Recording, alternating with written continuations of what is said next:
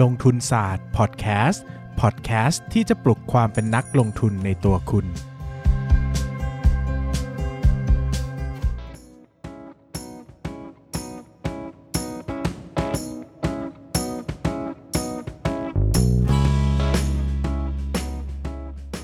สวัสดีครับ ยินดีต้อนรับเข้าสู่รายการลงทุนศาสตร์พอดแคสต์รายการที่จะชวนทุกคนมาพัฒนาความรู้ด้านการเงินและการลงทุนไปด้วยกันนะครับ เร็วมากผ่านไปอีกสัปดาห์หนึ่งแล้วนะครับ ซึ่งความจริงเราก็เพิ่งอัดต่อจากเทป อาทิตย์ที่แล้วนี่แหละนะฮะใส่ชุดเดิมนะครับ แต่ก็วนมาอีกแล้วนะครับกับเทปนี้นะครับคุยหุ้นกับนายปั้นเงินนะ ส ครับ วัสดีครับ ทำไมรีบขัดอ่ะ รีบเหรอ าวก็ยังไม่ได้แนะนำตัว อ่าแนะนำตัว จพูดา สิแนะนำตัวสิ สวัสดีครับ ผมปั้นนายปั้นเงินครับ ผมเบสลงทุนศาสตร์ครับ ครับ วันนี้เราจะมาพูดคุยกันกับหุ้น OSP กว่า 100 ปีของเครื่องดื่มชูกำลัง เนาะสโลแกนสดๆร้อนๆที่เพิ่งคิดเมื่อกี้ จริงๆเขาไม่อยากให้พูดว่าเครื่องดื่มชูกำลังด้วยแหละ แต่ผมจำวอดดิ้งใหม่เขาไม่ได้ อ้าวเหรอ มันมีศัพท์ใหม่สำหรับ เออ เรียกเครื่องดื่มชูกำลังด้วยเหรอ เออแบบอืมเครื่องดื่มให้พลังงานประมาณเนี้ย อ๋อเคซัรื่อ ม งดื่ม ติง ให้พ อะ ลัง จำไม่ งา ได้ น นะครับ แต่ อ่า เทปนี้เป็นเทปฟรี เครื่องดื่ม นะ ป ครับ ปัง เพราะว่าเขาไม่ได้จ้างเราพูด เออ เราพูดได้เขาฟรีงั้นเราก็พูดที่เราอยากพูดก็คือเครื่องดื่มชูกำลังละกันนะครับ ผม อ่ะ OSP ดูธุรกิจกันเลย ธุรกิจอะรีบเพราะครั้งที่แล้วพูดยาวมากนะครับ ครับผม ก็ธุรกิจของ OSP นะครับก็ผมขอแบ่งหลักๆ เป็นสองส่วนใหญ่นะครับ อือฮึ ส่วนแรกคือส่วนเครื่องดื่มนะครับแล้วก็ซัพพลายเชนที่เกี่ยวกับเครื่องดื่ม อือฮึ อันที่สองก็คือของใช้อื่นๆนะครับ อ่าฮะแล้วก็ ซึ่งตัวเครื่องดื่มเนี่ยจะกินสัดส่วนเยอะมากนะครับ ก็ประมาณ 83.8%น อือฮึ ะครับ อย่างปีปี 2562 เนี่ยนะครับตัวรายได้รวมของเขาอยู่ที่ 25,611 ล้านบาทนะครับ เป็นเครื่องดื่มไปซะ 21,473 ล้านบาท อืม นะครับซึ่งตัวที่เป็นที่สุดของที่สุดของที่สุดของที่สุดของเขาเนี่ย นะครับ ก็คือกลุ่มเครื่องดื่มบำรุงกำลัง เครื่องดื่มเกลือแร่และกาแฟพร้อมดื่ม ครับ นะครับรายได้รวมทั้งหมดเนี่ยสูงถึง 73.6% โอ้ จากรายได้รวม 100%ซึ่งถือว่าสูงมากๆนะครับเป็นเซกเตอร์เดียวนะครับแล้วก็มีฟังชั่น a ลดิ้งอยู่อีก 10.2%นะครับมีผลิตภัณฑ์สำหรับเด็กอยู่ 6.8%แล้วก็มีของใช้ส่วนบุคคลอื่นๆอีก 3.6%นะครับที่เหลือก็จะเป็นพวก OEM บ้างแล้วก็ผลิตบรรจุภัณฑ์บ้างนะครับ ครับ คราวนี้นะครับเราก็มาดูที่กลุ่มแรกเลย กลุ่มแรกที่เราจะพูดถึงก็คือกลุ่มเครื่องดื่ม บำรุง ชูกำลังนะ บำ ค รุ รับงกำลัง บำรุงกำลังเออ เออ เครื่องดื่มบำรุงกำลัง ใช่ไหมที่เขาจะ เออ ให้พูดคำนี้ปะ มั้งไม่รู้ เออเออเออบำรุงกำลัง ก็ถ้า ครับ ฟังอยู่นะครับก็จ้างได้นะครับแต่จะพูดให้ตรง ให้ใหม่ สคริปต์ทุกคำเลยนะฮะ เออจะ เอาอย่าง พูดให้ ที่ ใหม่ ชอบเลยนะครับ นะครับ ก็ธุรกิจนะครับเขาก็จะมีตัวที่เป็นพระเอกเรือธงสุดๆ ก็คือ M150 M ร้อยห้าสิบ อ่า M150 อันดับหนึ่งแล้วก็ มี มีลิโพวิตันดีฉลามนะครับโสนอินซัม อืม อ่าประมาณนี้นะค ครั รับบ ชาร์กใช่ไหม ชา ชาร์ ร์ ก ก อ่า ชาร์กใบอันนี้อันนี้น่าจะเป็นกลุ่มพรีเมียมแหละชาร์ อ่าก นะครับ ผม ซึ่งโดยภาพรวมแล้วเนี่ยนะครับบริษัทเนี่ยเป็น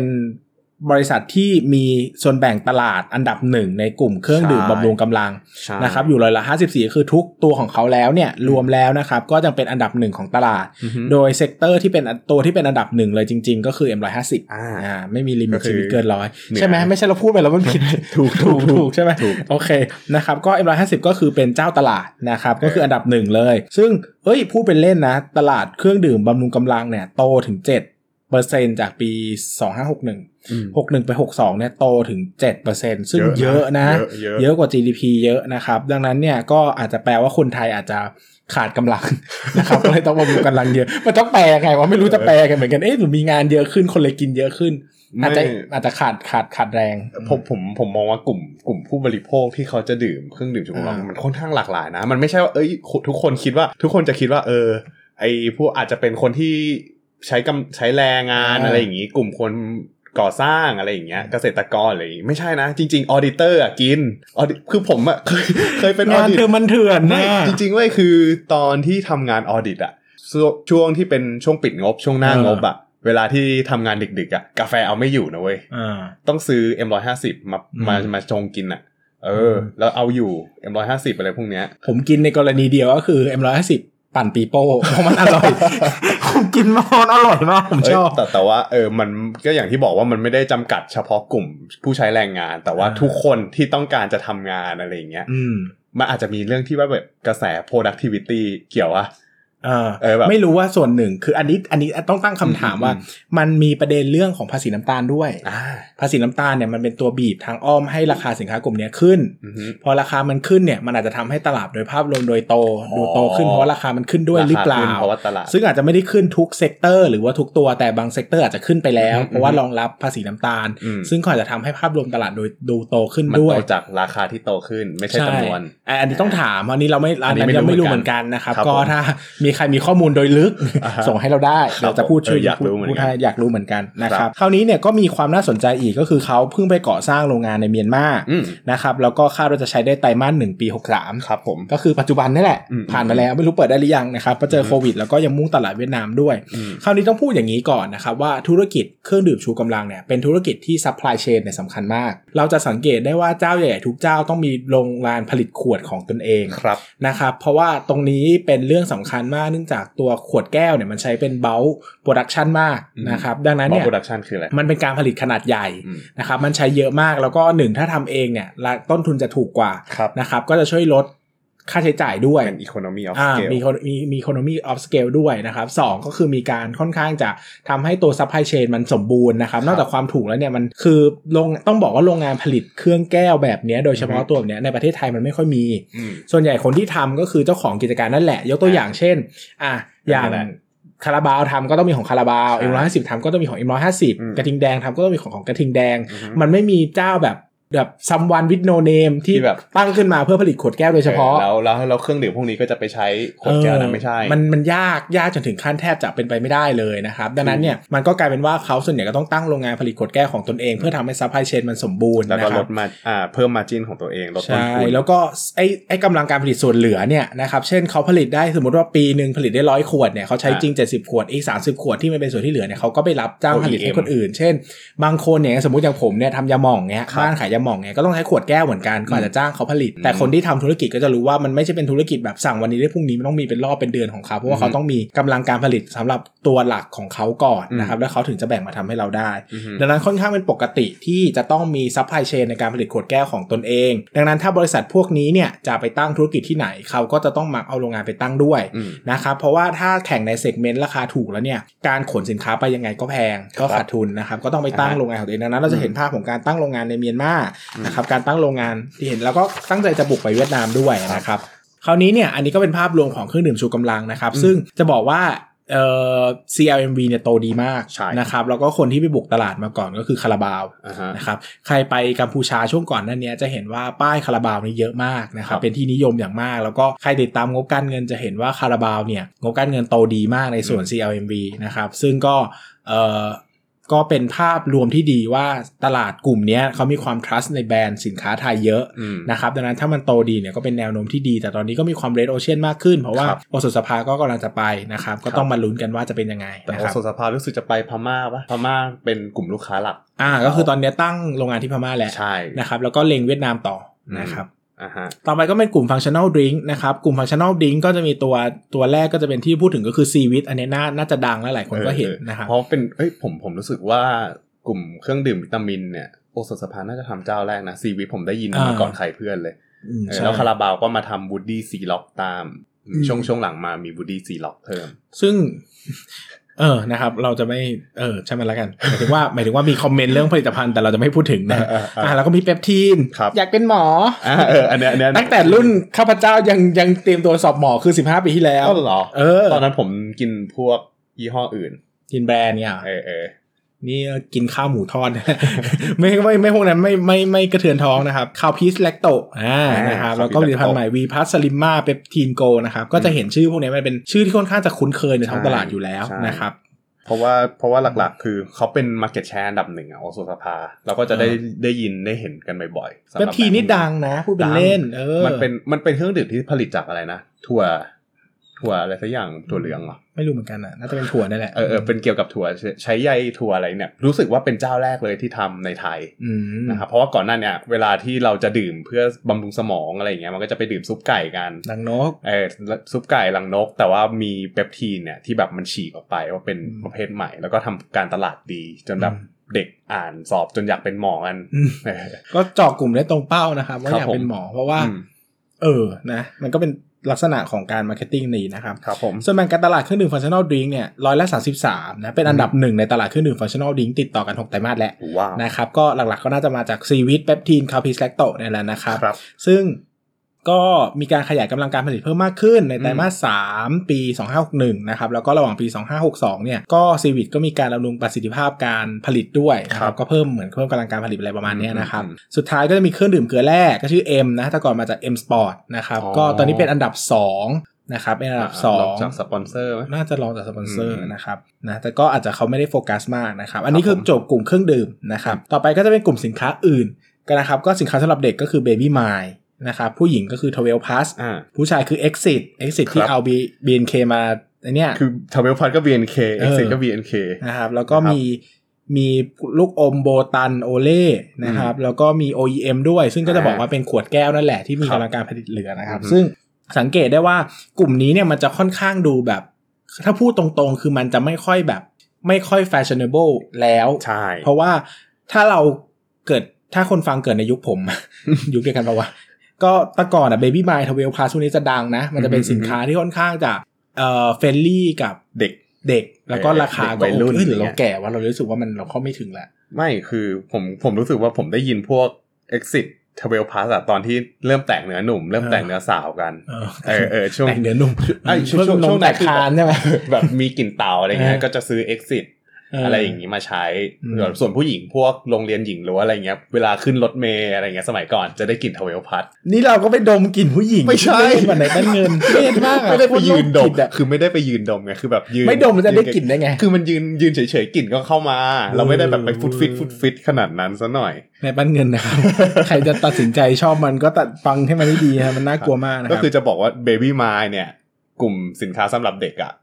Market Share อันดับหนึ่งนะ เออซึ่ง ที่เป็น ออ ที่เป็นสบู่ถ้าเป็นสบู่ แต่ว่าถ้า อ่า เป็นแป้งเด็กอะอันดับสอง อ่า ลองจากน่าจะลองจากแคร์ อ่าค ครั รับบ ก็ภาพรวมแล้วเนี่ยเราอาจจะไม่ค่อยหนึ่งอ่ะเราอาจจะไม่ใช่กลุ่มเป้าหมายด้วย เราเลยรู้สึกว่ามันอาจจะดูแบบ ไม่ค่อยน่าสนใจเท่าไหร่นะครั ครับ บ แล้วก็สองก็คือว่าบางส่วนมันก็มีความเอาอัปเดตจริงๆ นั่นแหละนะครับ อืม หลายๆอย่างมันก็ดูแบบอาจจะดูแบบเก่าๆไปให้โอเล่อะไรเงี้ย อืม เนอะเราก็ไม่เห็นการตลาดเลยที่มันเปรี้ยงป้างแต่ก็ส่วนหนึ่งก็ต้องเข้าใจว่ามันเป็นสัดส่วนน้อยของเขาอะนะครับเขาก็อาจจะไม่ได้โฟกัสแล้วเขาไปโฟกัสเครื่องดื่มดีกว่ามันทำแล้วเห็นหน้าเห็นหลังอะนะ เอ้ยแต่ล่าสุดเห็นโอเล่มาทำสบู่นะ สบู่กลิ่นโอเล่ อ๋อเหรอ ขายในท็อปเออแบบ เออ โคตร น่าใช้ Amazing ดี มากเลยเพราะว่าอย่างแบบเขาอาจจะมีกลิ่นโอเล่ อ่า ที่เป็นลูกอมอยู่แล้วไง แล้วก็มา mix กับส่วนที่เป็นสินค้าส่วนบุคคล ปุ๊บกลายมาเป็นสบู่โอเล่คือถ้าใครลองใช้แล้วหรือว่าใช้แล้วเป็นไงลองรีวิวให้ฟังหน่อย นี่ อย เรา ก ใช้ หมือกั นี่สบู่จุ๊บปะจุ๊บเคยเห็นปะ เออเออเคยเห็นเคยเห็น โคตรแพงเลยอะ ขวดละสองร้อยซึ่งขวดเออขวดละ ห ห อก มไหม สิบ กลิ่น ห จุ๊ อบ ม ปะจุ๊กบลิ่น ไหม เหมือนตกถังจุบปะจุบอะ ก็ดีนะม เออเออ แต่ว่าเอาไว้อาบเวลาอยากให้คนเลียจุบปะจุบ ครับ นะครับ อ่ะ โรงงานการผลิตนะ ต่ ก็ อมาก ำลังการผลิตขวดแก้วอยู่ที่ประมาณ4ี่แสนกว่าตันต่อปีนะครับ อือฮึ บรรจุภัณฑ์เครื่องดื่มอยู่ที่ 3,700 หน่วยต่อปีนะครับ อืม สายบรรจุ 122 ล้านกระป๋องต่อปี โรงงานในไทย10แห่งเมียนมา1แห่งศูนย์กระจายสินค้า 3 แห่งนะครับ หลักๆแล้วเนี่ย ส่วนของ business เนี่ยเราจะเห็นได้ว่าลักษณะของเขามันเป็น multi brand นะครับ อ่า คือมี ใช่ แบรนด์ที่หลากหลาย แล้วก็ต้องอธิบายอย่างนี้ว่าธุรกิจผลิตสินค้าเหล่านี้ที่ไม่ได้มีหน้าร้านของตัวเองแบบจริงจังอะนะครับ เขาก็ต้องไปตัดกันที่การตลาดเนอะ อืม สินค้าที่เป็นพวกอุปโภคบริโภคพวกนี้การตลาดสำคัญมากนะครับ ซึ่งอันเนี้ยก็ต้องดูแล้วแหละว่าการตลาดของโอสุสภาแข็งแกร่งแค่ไหนนะครับ เพราะว่าจริงๆ แล้วปัจจุบันพฤติกรรมผู้บริโภคนี่เปลี่ยนไวมาก แล้วก็มีแนวโน้มที่จะหลีกเลี่ยงแบรนด์ที่แบบรู้สึกว่ามันแบบไม่ได้คือเดี๋ยวนี้คนใช้สินค้าไม่ได้ใช้เป็นสินค้าอย่างเดียวอะ อ่าฮะ หมายถึงว่าเขาใช้สินค้าเพื่อเป็นการ represent ตัวตนของเขาออกมาด้วย อ่า นะครับหมายถึงว่าเฮ้ยคุณใช้แบรนด์นี้คุณเป็นคนอย่างนี้อะไรอย่างเงี้ยอย่างเช่นแบบ สมมุติว่าคน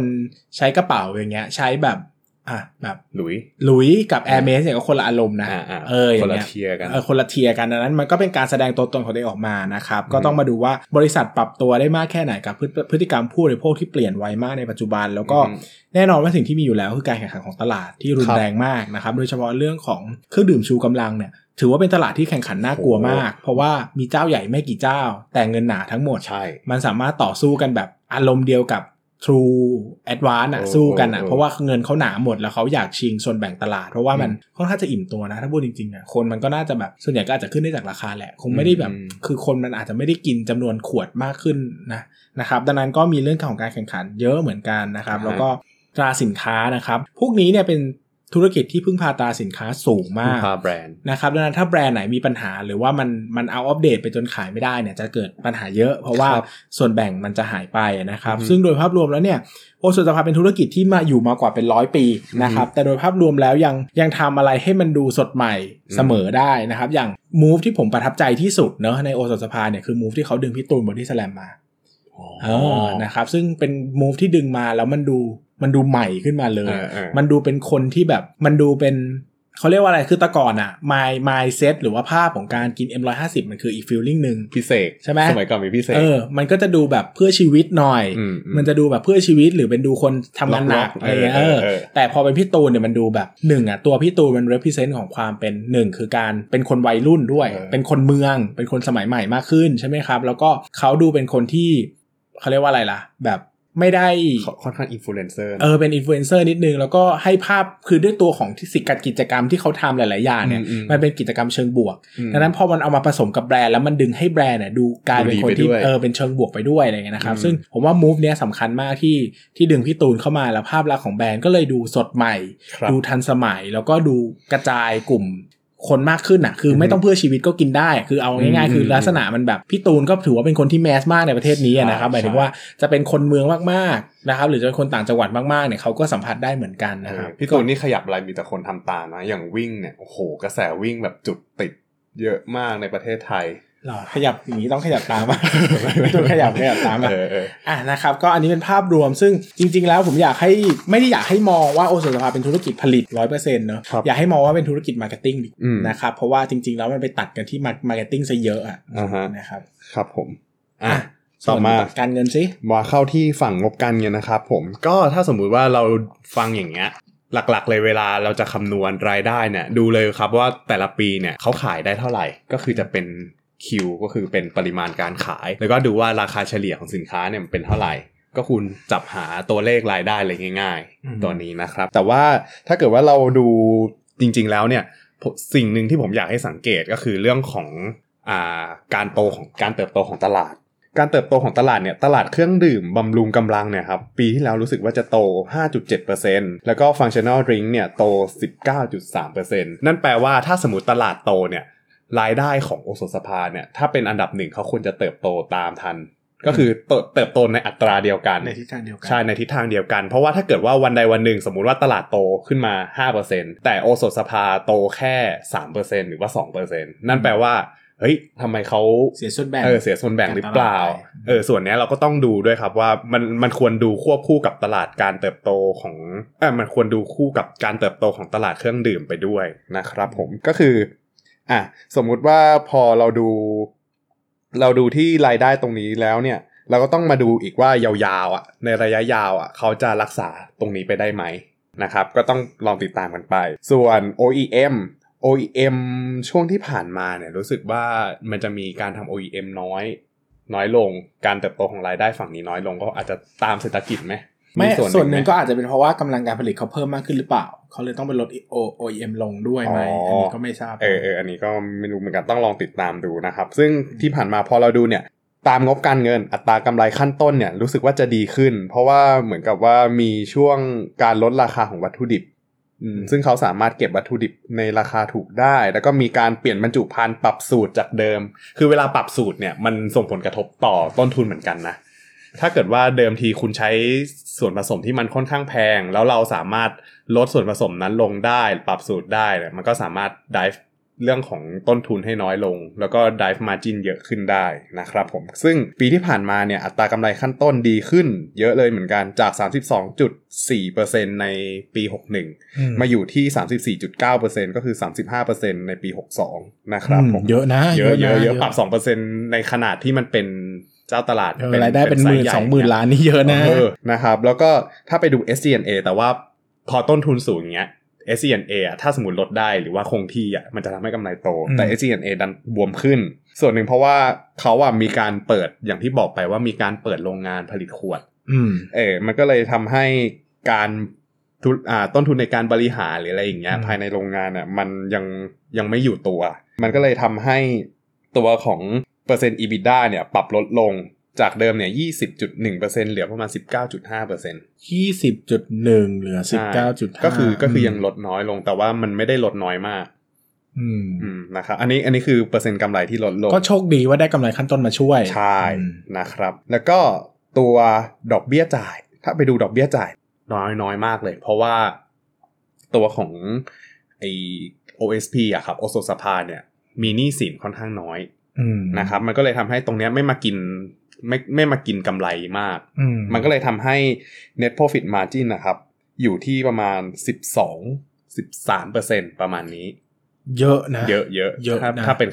ถ้าเป็นคือคืออย่างที่พี่เบสบอกเมื่อกี้ว่า เวลาที่เขาจะวัดกันนะเขาต้องดูว่า SG&A ค่าใช้จ่ายในการทำตลาดอะของใครน้อยกว่าคนนั้นนะก็คือมีโอกาสที่จะได้กำไรเยอะ อืม นะครับผม มันก็เลยทำให้ net profit ปีที่ผ่านมาโตขึ้น 6% 6.7%ก็คือในถ้าเทียบกับไซส์เขาแล้วยังโตได้เท่านี้ก็คือเออ มันก็ยังดูน่าสนใจเหมือนกัน อืม อืมนะครับผม อ่ะ ต่อมาเรามาดูกัน แต่ก็ ที่ ต้องขีดเส้นใต้เนอะว่ามันมันมีเรื่องค่าเสื่อมเข้ามานั่นแหละ อืม นะครับ อืม ความจริงถ้าถ้าไม่มีค่าเสื่อม ถ้าไม่มีประเด็นค่าเสื่อมแล้ว รายได้แบบตลาดโตเท่านี้แล้วก็กำไรโตในในเส้นเดียวกันเนี่ยผมว่าอาจจะน้อยไปนิดนึงนะครับแล้วเราอาจจะคาดหวังว่าสมมติว่าตลาดโต6-7%เราอาจจะหวังว่าเราเห็นกำไรโตทั้ง10% อ๋อ ควรจะได้เพราะมันเป็นเรื่องของ ca- ของ capacity โรงงานด้วย อือฮึ อะไรเงี้ยที่มันจะควรจะเบรกอีเวนต์จุดคุ้มทุนอะไรก็ว่าไปอะไรเงี้ยนะครับ อ่ะ แต่พอมันมีเรื่องการเปิดโรงงานใหม่โอเค มันก็เป็นมัน reasonable อ่ะมันเข้าใจได้นะครับ ครับผมก็ธุรกิจอย่างที่บอกไปว่ามันเป็นธุรกิจใช่ไหมที่เป็นเรื่องของการผลิต อืม ดังนั้นแล้วเนี่ยสินทรัพย์หลักก็คือพวก PPE ก็เป็น อ่า โรงงานอาคารอุปกรณ์ในการผลิตอะไรพวกนี้ อืม แล้วก็เป็นสินค้าคงเหลือกับลูกหนี้การค้าที่จะเป็นแอสเซทหลักในการดำเนินงานของ OSP อืม นะครับผมแล้วทีนี้เนี่ยเราก็ต้องมาดูว่าไอธุรกิจแบบเนี้ยเราต้องมาดูเลยว่าสิ่งสำคัญมันก็คือความสามารถในการบริหารสินค้าลูกหนี้แล้วก็เรื่องของวงจรเงินสด อืมแล้วเป็นไงบ้าง วงจรเงินสด cash cycle ของ OSP เนี่ยยังเป็นบวกอยู่ก็คือไม่ได้เป็นลบแหละ เพราะว่าเขายังมีการซื้อขายเป็นลูกหนี้ไงไม่ใช่ว่า ก็ ซื้อสด แต่ว่ามันมันบวกในอัตราน้อยนะ แค่ 34 วันเอง แต่ก็ต้องก็ปกติเอาแต่พูด เออ ถ้าพูดกันตรงๆ มันก็สมควรจะสมควรจะบวกนั่นแหละเพราะถ้าทุกเป็นธุรกิจผลิต เออ ด้วยแล้วลบได้นี่ก็มหัศจรรย์นะเอาจริง อืม ก็โอเคมันก็ทำได้แต่ธุรกิจมันใหญ่มาก จนหวังยากที่จะเป็นลบอะนะครับ ครับผม ก็ถือว่าสำหรับผมถือว่าค่อนข้างจะจะจะปกติ ซึ่ง เนอะ พอไป track มาแล้วเนี่ยระยะเวลาในการขายของเขาเนี่ยดีขึ้นเรื่อยๆ ระยะเวลาในการขายเนี่ยจากสินค้าเปลี่ยนเป็นยอดขายอ่ะใช้เวลาประมาณ 33 วัน อืม นะครับผมเก็บหนี้เนี่ยใช้เวลาระยะเวลา 47 วัน อืม แล้วก็ ก็สี่สิบเจ็ดวันนี้ก็ถือว่าค่อนข้างปกติ ปกติ เนปกติอะเพราะว่าเวลา ก็ ส่ง เดือน ขอ ครึ่ ง งอะ เออ มันก็ อืม นี่แหละประมาณนี้แหละก็ก็เคก็เครดิตเทอมก็มาสักเดือนสองเดือนนะ นะครับผมแล้วก็ชำระหนี้เนี่ยก็อยู่ 46 วันก็ไม่ต่างกันมาก อืม กับการรับชำระห อิน นี้ ไลน์นะครับ นะครับผม พอมาดู DE ratio เนี่ย เห็นอยู่เลยว่ามันมีแค่ 0.35 เท่า ก็อย่างที่บอกว่ามันหนี้น้อย อืม แล้วถ้าสำที่ที่สังเกตจริงๆอ่ะสิ่งสำคัญคือมันมีหนี้สินระยะยาวน้อยมาก DE ที่เป็น 0.35 เนี่ย มันมาจากเรื่องของเจ้าหนี้การค้าล้วนๆเลย อืม หนี้สินระยะสั้นก็คือหนี้สินในการดำเนินงานเนี่ยแหละนะครับผมอืมก็คืออย่างอย่างที่บอกเลยว่า พอดูเรื่องเนี่ยพอดูอย่างนี้แล้วเนี่ย คือภาพรวม เสึก อะเราไม่ต้องห่วงว่าเขาจะไม่มีแรงโตอะ เออ ยังเหลืออัตราโทษอีกเยอะที่จะโตได้แต่เราต้องเป็นห่วงสภาพตลาดมากกว่าว่าเออเครื่องดื่มชูกำลังอะมันมันจะโตได้อีกแค่ไหนในประเทศนี้ หรือว่าในภูมิภาคนี้ หรือเขาจะขยายตลาดยังไง แต่เรื่องของ คือผมเอาเอายกตัวอย่างตรงๆอะมันคือการคิดกลับด้านของมินท์อะ ครับ มินท์อะคือตลาดมันดีแน่แหละ เออ แต่ประเด็นอะคือเงินมันจะถมได้อีกเท่าไหร่หรือว่ามันจะโตได้อีกเท่าไหร่จะมีเงิน เออ เทคโอเวอร์เท่าไหร่ อ่าฮะ แต่วิชิมตรงกันข้ามก็คือเงินอะมีแน่ๆ มีพอ เออ แต่ตลาดมันจะโตได้อีกเท่าไหร่ หรือเราจะต้องไปประเทศไหน อันนี้มันคือการคิดคนละแบบกันมากกว่า อืม นะครับ เราก็เลยเห็นผู้เอ่อผู้บริหารข อง OSP ไปถือหุ้นมินนะ เออเออเออแต่ผู้ผู้บริหารนี่เป็นประเด็นที่น่าคุยกันอีกเหมือนกันแต่เดี๋ยวค่อยคุย เออผู้บริหารคนนี้เป็นดัง นักลง นะ ทุนนักลงทุน เป็นนักลงทุนที่เก่งมาก อ่าแล้วก็กลับมาดูที่เรื่อง cash flow นะครับ กระแสเงินสดแพทเทิร์นจะเป็นบวกลบลบก็อย่างที่บอกเลยว่าไอ้กำไรเนี่ยคุณภาพกำไรเนี่ยค่อนข้างจะเป็นเงินสด อืม เยอะอยู่เหมือนกันก็คือมีค่าเสื่อมเยอะแหละ คือค่าเสื่อมเขาอะมันมาจากพวกลงทุน PPE อืม แล้วทีนี้พอมันเป็นค่าเสื่อมก็บวกกลับมาในกำไรให้มันเป็นกำไรที่เป็นเงินสดมากขึ้นเนี่ย มันก็จะเห็นว่าทุกๆปีเนี่ย ทุกๆปีชัวร์ๆว่าแบบเออ OSP จะมีแพทเทิร์นเงินกระแสเงินสดจากการดำเนินงานเป็นบวก ครับ นะครับ แล้วก็ถ้าไปดูที่กระแสเงินสดในการลงทุน อันเนี้ยจะเป็นลบ เพราะว่าปีที่แล้วเขามีการลงทุนที่พม่า แล้วก็มี เรื่องของการขยายพวกอะไรนะโรงงานขวดแก้วอะไรพวกนี้ อืม ก็คือจะลงทุนกันไปกับพวก PPE เยอะ อืม ต่อมาการกระแสเงินสดจากการจัดหาเงินเป็นลบ เพราะว่ามีจ่ายปันผลอืมุ่งเขาจ่ายปันผลไปสามพันกว่าล้าน เยอะนะ ปีที่แล้ว ห เย มา อะ ยถึงว่าเป็นเป็นหุ้นที่จ่ายปันผลค่อนข้างดีอ่ะ อืม อืม คือสำหรับผมผมมองว่าตัวเนี้ย OSP มันเป็นบริษัทที่ใหญ่ มันเป็นแคชคาวนะ อืม มันเป็นธุรกิจที่เอ่อมีเป็นผู้ชนะเป็นเป็นส่วนแบ่ง Market Share ต้นๆ ในตลาดนะครับ แต่ตลาดค่อนข้างโตช้าแล้วหมายถึงว่า อืม โตช้าก็โตสัก 5-6%น่ะมันไม่ได้โตแบบเป็น 10-10%อะไรเงี้ยนะครับดังนั้นเนี่ยก็ภาพรวมเราอาจจะมองในแง่ของการรับกระแสเงินสดจากบริษัทด้วยอะไรเงี้ยครับ ครับผมประมาณนี้สำหรับพี่อ่ะ ตัวนี้คิดว่าเป็นซูเปอร์สต็อกยัง จบแล้วเหรอ เออจบแล้ว ทำไมเนื้อหาเออแต่ธุรกิจมันเรียบง่ายเนอะ เออะออไรอย่างเงี้ยนะครับ เออซูเปอ Super ร์สต็อกไหมเหรอ เออ ถาม ไม่ เลย เออถามถาม อ่ะสำหรับเราเราเราเรายังไม่ได้ประทับใจถึงขั้นจะเรียกว่าซูเปอร์สต็อก อ๋อ นะครับเพราะว่าเราคิดว่าเราชอบธุรกิจบริการมากกว่า อืม นะเพราะว่ามันพึ่งพาแบรนดิ้งน้อยกว่าเน ครั อะ บ เราอย่างสมมติว่า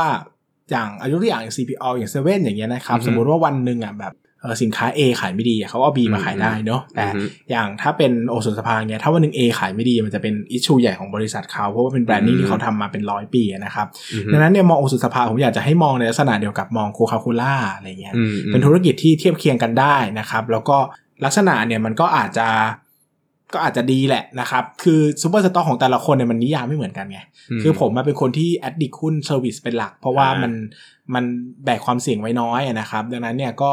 สำหรับผมก็ยังไม่ได้ชอบถึงขั้นว่าเป็นซูเปอร์สต็อกแต่สำหรับผมผมเห็นว่าเป็นหุ้นที่ดีนะ อืม โดยเฉพาะในแง่ของการเป็นหุ้นใหญ่แล้วก็มีความมั่นคงนะครับ อย่างช่วงเนี้ยเราเจอเยอะว่าเออโอเค หุ้นหลายตัวมันมีปัญหานู่นนี่นั่นนะอย่างยกตัวอย่างเนี้ยโอโอสถสภาก็เป็นหุ้นตัวหนึ่งที่น่าสนใจในภาวะวิกฤตโควิดอ่าพูดอย่างนี้นะครับ อืมอืม ใช้คำว่าน่าสนใจคือไม่ไม่รู้ว่าถูกหรือแพงนะเพราะว่าผมไม่ได้ดูเลยนะครับ ครับ แต่ก็ต้องบอกว่าหนึ่งคือข้อดีคือมันไม่มีหน้าร้านไง อืม พอมันไม่มีหน้าร้านร้านปิด แต่คนก็ต้องไปซื้ออะคุณจะซื้อที่เซเว่นซื้อที่แมคโครโลตัสหรือว่าจะออนไลน์หรือจะร้านยี่ปัวซาปัว แต่มันก็ยังมีที่ขายนะครับ อือฮึ มันไม่เหมือนอย่าง after you ที่มันไม่ขายแล้วมันแทบไม่มีที่ให้ไปเลยอะไรเงี้ย อืม มันคนละฟีลลิ่งเนอะ ม สองแบบเนี่ยนะครับมันยังเป็นธุรกิจผลิตที่มันยังอยู่ได้นะครับสอง อืม ก็คือเรื่องของหนี้คือหนี้เขาน้อย ใช่ ถึงแม้ว่าจะพลิกมาขาดทุนจะอะไรก็ตามอะแต่เขาก็ยังอยู่รอดอะ คิดว่า รับ น่าจะมั่นคงในระยะยาวเลยแหละ เออ นะ เพราะว่าธุรกิจเขาหนักมากเนี่ย อืม หนักแน่นมากอะไรเงี้ยนะครับ ดังนั้นเนี่ยก็โดยภาพรวมแล้วผมก็ยังเชื่อว่าเป็นธุรกิจที่ดี แล้วก็น่าสนใจนะครับ ในในแง่ของการถ้าเทียบกับธุรกิจผลิตในประเทศไทยแล้ว ผมเชื่อว่าตัวนี้น่าจะเป็นไม่กี่ตัวที่ที่น่าสนใจแล้วก็หยิบหยิบขึ้นมาดู แล้วก็มีความมั่นคงระดับหนึ่งเลยนะครับ ครับผม อย่างถ้าไปเทียบกับเอาพูดตรงๆอย่างเทียบกับคาราบาวผมว่ามันคนละฟีลลิ่งกัน เออเออ คาราบาวมันดูเป็น growth stock growth stock เขาเน้นเติบโตเขาเน้นบุกตลาดเขาเน้นอะไรอย่างเงี้ยดังนั้น ตอนนี้ ถ้า ขยายตลาด ดังนั้นภาพของความมั่นคงของรายได้หรือกำไรเนี่ยมันพิจิตคนละวิธีเลยอะ อืม นะครับ แบบ ก็อย่างอย่างที่บอกว่าโอสถสภามันเน้นเหมือนกับว่าเน้นรักษา market share ให้มันอยู่มั่นคงอย่างเงี้ยแหละ อืมนะครับ อืม แล้วเขาก็เน้นโต โต แบ ไป บ กับตลาด โตไปกับตลาดไทยด้วยนะ อ่า เขาไม่ได้ ตลาดไทย aggressive ที่รังสิตเนาะ โอเค อุตส่าห์ว่าจะไม่เล่นแล้ว เอ นะ อเนี่ยนะครับใครจะเมนว่ามุกฝืดก็วงเล็บไว้ด้วยว่าปั้นมันเล่นนะครับ ผมไม่ได้เล่นนะนะครับอ่ะก็ภาพรวมมันก็ดูดีอะนะครับ แต่ก็เออก็ก็ก็แล้วแต่คนชอบแล้วแต่คนชอบปั้นว่าไง ก็สำหรับผมอ่ะ ผมเกือบจะให้มันเป็นซูเปอร์สต็อกเหมือนกันนะเพราะจริงๆอ่ะ ให้เกือบว่า ถ้าสมมติเราไปเจาะอ่ะ ถ้าดูที่สัดส่วนรายได้ที่เป็นเครื่องดื่มบำรุงกำลังอ่ะ อืม เหมือนกับว่าสัดส่วนรายได้ของเขาก็คือได้ได้มาจากเครื่องดื่มบำรุงกำลังเนี่ย84% อืม ดังนั้นแล้วเนี่ยเวลาเราจะดูผมคิดว่าเราเจาะไปที่ไอ้กลุ่มนี้แหละ อืม ทีนี้เนี่ยเราลองมาดูว่าไอสัดส่วน Market Share ในตลาดเนี่ยมันเป็นยังไง ผมรู้สึกว่าเท่าที่จำได้นะ Market Share รวมๆของ OSP อ่ะทั้งตลาดมันจะอยู่ที่ 54%แต่ว่ามัน 54%เนี่ยมันไม่ได้หมายความว่ามันเป็นผู้นำทั้งหมด ผู้นำจริงๆก็คืออันดับหนึ่งเนี่ย M150 M150 เนี่ยมันมีสัดส่วนอยู่แค่ 36%ของตลาดเท่านั้น อืมดังนั้นแล้วเนี่ยพอดูเนี่ยมันอาจจะเป็นที่สองอะที่สองที่สามผมไม่แน่ใจว่าเป็นใคร อาจจะเป็นพวกอ่าคาราบาวหรือว่ากระทิง อืม เออซึ่งสองอันเนี้ยมันอาจจะตามมาติดติดๆโอกาสในการสูญเสียที่หนึ่งมีเยอะไหมผมผมผมมันยังผมว่ามันยังมี question อยู่ อืม ว่าแบบเออเขาจะรักษาตำแหน่งไอเอ็มร้อยห้าสิบอะมันจะรักษาตำแหน่งที่หนึ่งในระยะยาวได้หรือเปล่า อืม เออเพราะว่าอย่างอย่างที่เรารู้ว่ากระทิงแดงกับคาราบาวก็ไม่ธรรมดาเหมือนกันเขายังมีเงินในการทำการตลาดอะไรอย่างนี้อยู่เยอะเหมือนกัน คือผมไม่มั่นใจนะ อันนี้ต้องบอกว่าไม่มั่นใจว่าถ้ามองเป็นลาย ถ้ามองเอาเป็นลายบริษัทแล้วเนี่ย OSP อืม อันดับหนึ่ง จริง แต่ถ้ามองเป็นลายลายแบรนด์เนี่ย ไม่รู้ว่า M150 อันดับหนึ่งหรือกระทิงแดงอันดับหนึ่ง อ๋อเหรอ เออ อ อัน ผม เนี้ย ผมคิดว่าน่าจะ M150 ไม่รู้ว่าไม่ อันนี้ก็เนนี้ลง ถือว่า ลง เป็นการ ข้อมูล บ้านได้ไปหาเอาละกัน ผมอาจ เพราะว่า ผมอาผมก็จจะ ผม ข้อ ก็ ล จำไม่ แน่ๆ ได้นะครับ แต่ผมจำได้ ครับผม แน่ๆก็คือถ้าเอาทั้งบริษัทเนี่ย OSP อันดับหนึ่งแต่ถ้า อ่า เป็นลายลายแบรนด์แล้วเนี่ยไม่รู้อะไรอันดับหนึ่งอันนี้ก็ฝากหาคำตอบด้วยแล้วกัน เอนะคอรับ เออเออ นะ นะครับ ผมอ่ะเมื่อกี้พูดแต่แตะเรื่องของผู้บริหารไป อ่าอ่าพูดสิในปั้นในพูดสิ ขอให้ผมพูดเหรอ่ะอ่าก็คือผู้บริหารเขาอะครับหนึ่งในนั้นก็คือจะเป็นคุณนิติโอสถานุเคราะห์ คือก็จะเป็นนักลงทุนคือจริง ๆ คุณนิติเนี่ย เราจะได้ยินชื่อหรือว่าได้เห็นชื่อเขาบ่อยๆตามบริษัทใหญ่ๆ บริษัท อืม ที่พื้นฐานค่อนข้างดีอย่างมิ้น อืม อย่างเงี้ย CPO ออ Centel ใช่ก็ บริษัทเล็กๆก็มี เออเออ บริษัทเล็กๆก็มี ก็นั่นแหละครับ ก็อย่างที่บอกว่าเดิมทีเนี่ยคุณนิติเป็นนักลงทุนมาก่อน อืม นักลงทุนที่แบบเออเขาถือหุ้นแล้วแบบหุ้นเติบโตอย่างดีเลยแหละ แล้วทีนี้พอเขามาได้สัดส่วนในการในในในบริษัท OSP ของเขาเองเนี่ย คือ มัน ห ก็ ลัง เลย จาก ทำให้ OSP เข้าตลาดหุ้นเนี่ย พอร์ตเขาก็เลยใหญ่ขึ้น ใช่พ เพ อร์ต ราะว่า ใหญ่ มันต้อง ขึ้น นับในส่วนที่เขาถือใน OSP ด้วยนะ ใช่ ก็คือเหมือนกับเป็นการขยายเวลเนี่ยแหละ อืม ผ่านการนำ OSP เข้าตลาด นะ เห ครัมือบ นกัน ก็ ดังนั้นในสิ่งที่เราจะต้องได้อย่างหนึ่งก็คือมุมมองของ OSP เนี่ย ผมเชื่อมั่นว่าการบริหารของผู้บริหารเนี่ย เขาจะคิดถึงหัวอกผู้ถือหุ้น ใช่ เพราะว่าผมสังเกตมันหลายคนแล้วว่าถ้าผู้บริหารคนไหนเป็นคนที่ลงทุนในหุ้นด้วยเนี่ย เขาจะเข้าใจผู้เล่นผู้ลงทุนเป็นพิเศษ ใช่ใช่ นะครับซึ่งโอเคมันก็มีหลายแบบไง อืม มันมีแบบที่เป็นผู้นักบริผู้บริหารเล่นหุ้นปั่นก็มี อ่าน นะครับ แต่คุณนิติเนี่ยค่อนข้างเป็น value อะนะครับ อืม แล้วผมคิดว่าการตอบแทนผู้ถือหุ้น หรือว่าการ manage หรือว่าการจะสมมติเคสจะเพิ่มทุนจะออกวอลเลนอะไรเงี้ยผ เขา ม จะ คิดว่าเขา แคร์ผู้ถือหุ้น เขาก็จะแคร์ค่อนข้างผู้ถือหุ้นค่อนข้างเยอะนะครับ เพราะว่าเขาเองก็มีความเป็น value investor อยู่สูงนะครับ ใช่ ดังนั้นในภาพรวมเนี่ยผมคิดว่าค่อนข้างจะเฟรนลี่ผู้ถือหุ้นเลยแหละนะครับ แล้วแล้วบริษัทไหนที่ผู้บริหารไม่เฟรนลี่กับผู้ถือหุ้นบ้างอะ อยากรู้ไหมอันนี้อยากรู้ ตอบได้ไหม ไม่ได้ ตอบได้ก็บ้าแล้ว ใครจะไปตอบได้เล่า ล้อเล่นล้อเล่นล้อเล่น แย่แย่นะ มี ครับ อะไรก็ไปเคลียร์กันนายปั้นเงินนะครับ เพจมันนะครับเขาไปด่าได้นะครับ ไม่เดี๋ยวจะมีผู้บริหารร้อนตัวมาด่า ผมทำไง มีอยู่แล้วแหละ คนฟังในยหลายคนเขาก็สะดุ้งนะเนี่ยอย่าว่าไปนะ รายการเราอะมีผู้ใหญ่ผู้โตฟังอยู่หลายคนนะ มีคนแบบเออมีคนคอมแบบ มีคนมาเล่าให้ฟังว่ามีผู้ใหญ่ฟังอะไรอย่างเงี้ยนะครัครับบ ผม แล้วก็แบบว่าขอโทษผู้ใหญ่ด้วย ที่พูดจาลามกจกกระเปดไปหลายครั้งนะครับ ก็ขออภัยในที่นี้และในโอกาสนี้ด้วยนะครับ อ่ะ อ่ะวันนี้ จะบอกว่า OSP เนี่ยก็เป็นหนึ่งในหุ้นที่หลาย ๆ คนรีเควสขอเรามาเหมือนกัน เอาเหรอ ใช่ใช่ใ คนชอบ มี นะคนมีมี นี้ แอ นะ บ ค แอ รับบ เห็นมาก็เนี่ยคัดคัดมาจากคอมเมนต์อะไรอย่างเงี้ยแหละ ผมว่ามันผมว่ามันคล้ายกับ MK อ่ะ MK ซุกี้อ่ะ หมายถึงว่าถ้าหมายถึงว่าถ้ามองในถ้า OSP เป็นหุ้นผลิต MK ก็เป็นหุ้นไอเนี่ยบริการอะ อ่า ที่มันโตแล้วครองอันดับ อ่า ครองอันดับในตลายมาาวนาน ดปันผลเยอะ คนรู้จัก เจอเยอะ สตอรี่เยอะอะไร อืม หมายถึงว่าแบบปอดสะอาดยาวนานอะไรเงี้ยผมว่ามันก็คล้ายๆกันนะครับ อืม แต่แต่ MK ยังเล็กอยู่นะฮะ อือฮึครับผม อ่ะพอแล้วยาว แล้วระหวังไม่มีสาระพูดไปเรื่อยหลายนาทีแล้วเนะ อ่ะก็ถ้าใครสมสมมติว่าใครอยากจะฝากหุ้นให้เราพูดตัวไหนก็ฝากไว้ทางเพจลงทุนศาสตร์ หรือว่ามาทางเพจไหนปั้นเงินก็ได้ แต่ผมไม่เคยได้แชร์พอดแคสต์ลงเพจเลยนะพูดถึงอะ ก็เราเป็นคนอย่างนี้ไง บ้านเงินอะไรเราเป็นคนอย่างนี้ เออเออเออเออไว้เดี๋ยววันหลังลองแชร์ดูบ้าง เออ นะครับผม โอเค ครับ สำห ผม วันนี้ก็ขอบคุณทุกคนมากเลยครับ ขอบคุณมากครับ สวัสดีครับ